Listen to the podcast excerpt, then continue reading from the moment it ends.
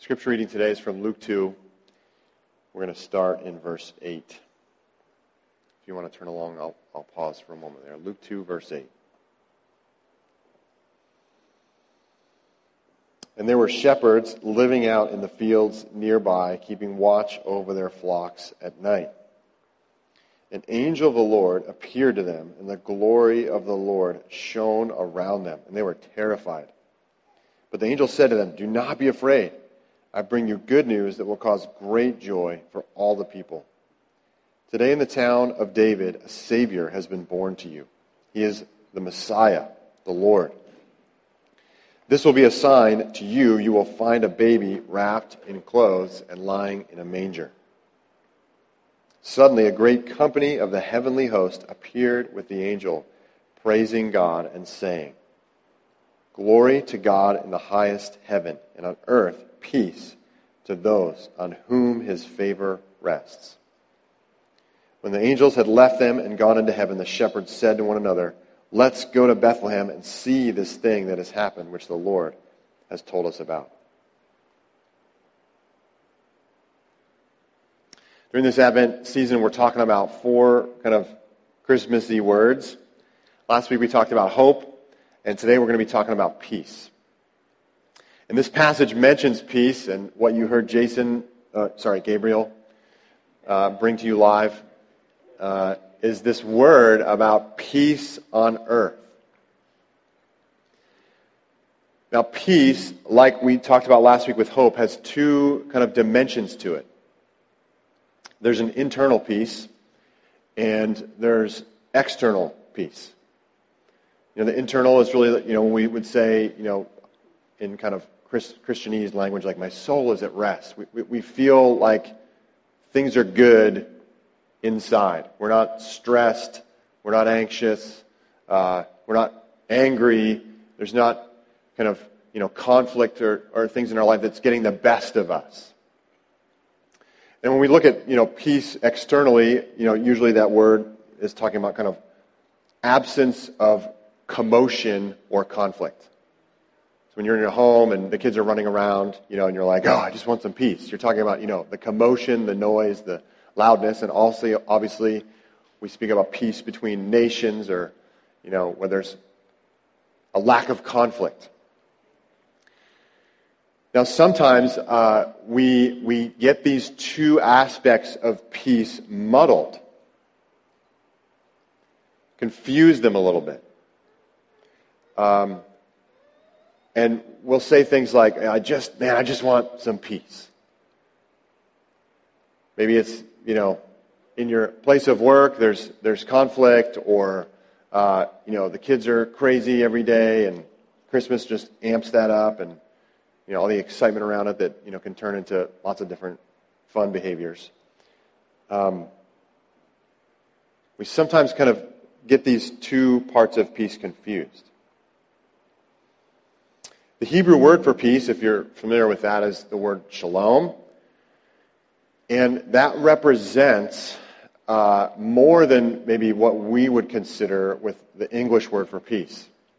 And that word really represents uh, wholeness, completeness, the way that things are supposed to be. So if you apply that to the external things, you know, that's describing the world as it should be.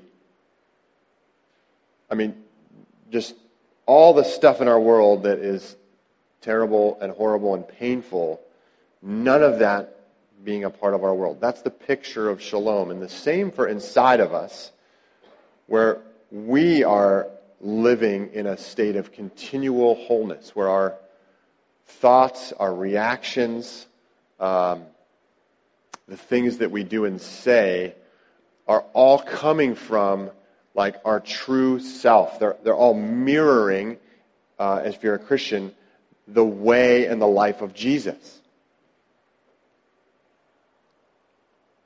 So here's the thing that you need to hear this morning about peace is that Jesus gives us more than just a piece of peace.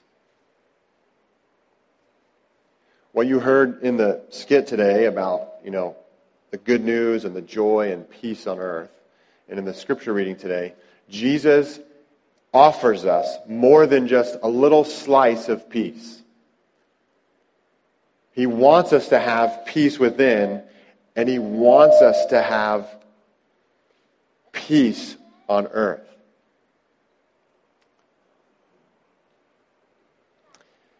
Sometimes, though, we settle for just a piece of peace. Where that's what we want. Well, we just want some conflicts in the world to stop or some of those bad things to not happen anymore or internally I just I just don't want to be anxious anymore or I want the kids to quiet down or I want stuff to stop being so hard at work or if I if I could just get through this semester of studies and make it to the break. Jesus gives us more than just a piece of peace. I did an update video a week and a half ago, and I sensed the Lord was really speaking to me about this word that Jesus says in John 12 about hating your life. The Lord was speaking to me, and He said, The way of the world is to love your life and to hate yourself. It is to, it is to value the circumstances and the experiences of this life over and above the person that you're truly made to be. And what that looks like in relation to peace is that when we, when we have a lack of peace, we, we violate or go against our true self, the person that God has called us to be, to get just a piece of peace in our life. So we compromise on our values in order to, to try to just get some little portion of a break in life. You know, the world is constantly flooding you with messages to love your life, that it's all about the experiences, it's all about the career trajectory and your success in school and, you know, the vacations that you take. That that's what you should love.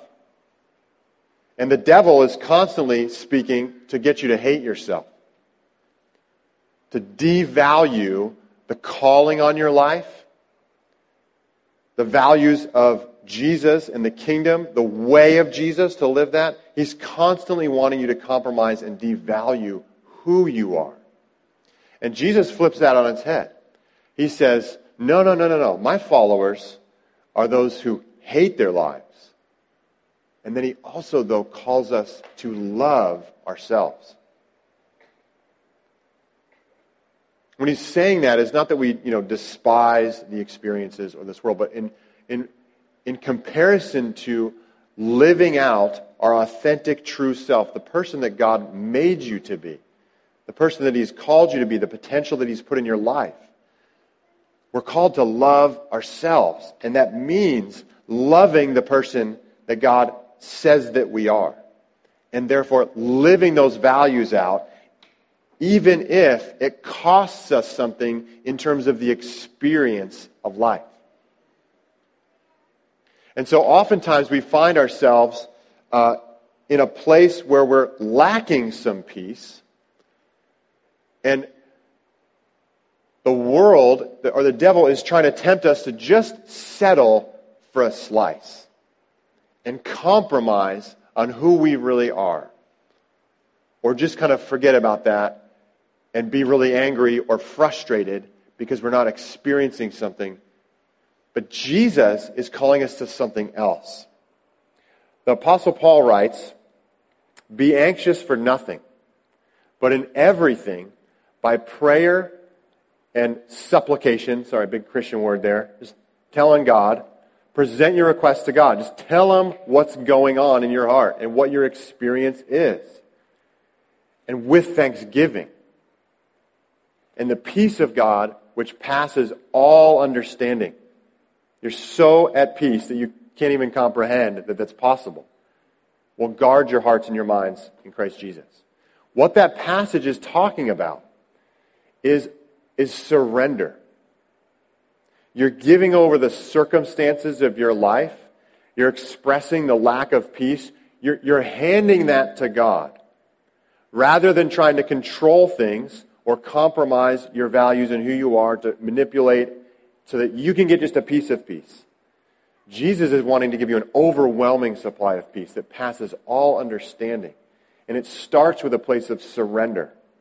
He's saying, just give, just tell me what's going on and give it over to me.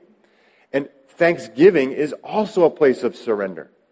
It's where you're, you're actually, instead of demanding certain things or looking for things that are in a lack, you're looking at what you have received from God, the gifts of God that are all around us, the goodness that is in this world. Both of those are the, a place of surrender, which is, in a sense, what Jesus is saying when he says, hate your life. Surrender your life. Give it over to me. Let go of control. Don't compromise your values. Love who you are.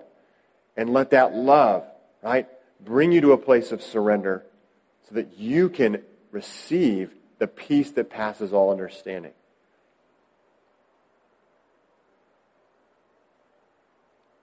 That's a pretty significant thing, isn't it?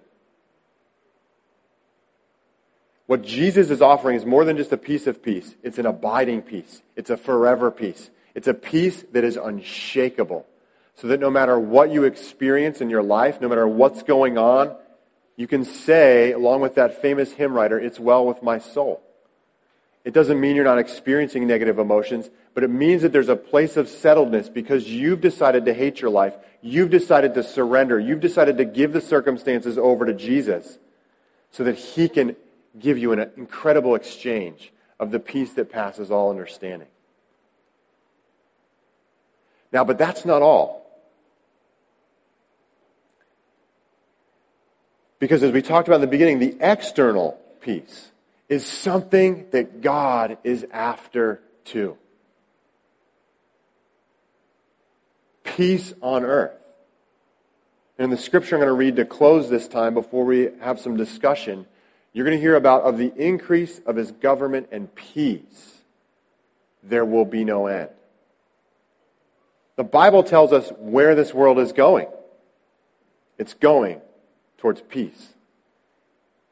Every tear being wiped away, all sorrow and pain are gone, and the presence of God being fully realized on earth. And it's people that walk in an internal, unshakable peace that comes from hating their life, from surrendering, from being thankful, and receiving that peace as a gift from Jesus that He gives to us. It's those people that are able to release peace and bring peace on this earth. Now, I'm sorry, that's very black and white. And we're all experiencing up and downs and on a journey, right, of, of, of, of leaning into the peace that Jesus offers us. You know, as he even says, My peace I leave with you, my peace I give to you. I do not give as the world gives. He's wanting to give us an abundance, not just a slice. So know today, guys, that peace is a possibility for you a peace that's unshakable, and it begins with surrender. It begins with giving over the cares and concerns and asking Jesus to give you his peace in the moment. And it comes through thankfulness of, of recognizing the gifts that are already present that God has given to you and refusing to control, compromise who you are in order to try to maintain some level of peace. No, it's the opposite way, the way of Jesus. So we're going to turn now at our tables. We've got a few questions uh, for you to process today. And so phase one is going to be I want you to share what's, what I'm calling an appreciation story. Now you've got to keep it short because we don't have a ton of time. We've got about 20 minutes before we close. Okay? But I want you to go around the table and you don't have to share, but something from your week or today that's a moment. So not, you're not saying I'm thankful for donuts. You're saying, I'm thankful for the donut I ate Wednesday morning. It was absolutely incredible and a, a nice hot cup of coffee to go with it. Oh, you're reliving that. And again, we're practicing what this passage just talked about in re- recognizing in thankfulness the gifts that God is giving to us, that we are just receiving from Him. That's the first round. Okay, the second round, you're just going to ask, hey, what is the Holy Spirit saying to you this morning? And from the scripture or, uh, you know, from what Brian was talking about it. And what do you sense you need to do to respond to that? Okay, so that'll be kind of round two, and you can just share both of those questions at the same time. And then uh, at the end of that, just take some time to pray for each other. And if there's anything else that's going on in your life, feel free to share that, and we can pray for each other. Okay? So I'm going to read, I'm going to close with uh, this passage from Isaiah 9, and then you guys can immediately launch into discussion. Please eat some chocolate. Okay?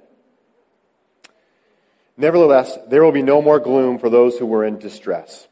In the past, he humbled the land of Zebulun and the land of Naphtali, but in the future, he will honor Galilee of the nations by way of the sea beyond the Jordan.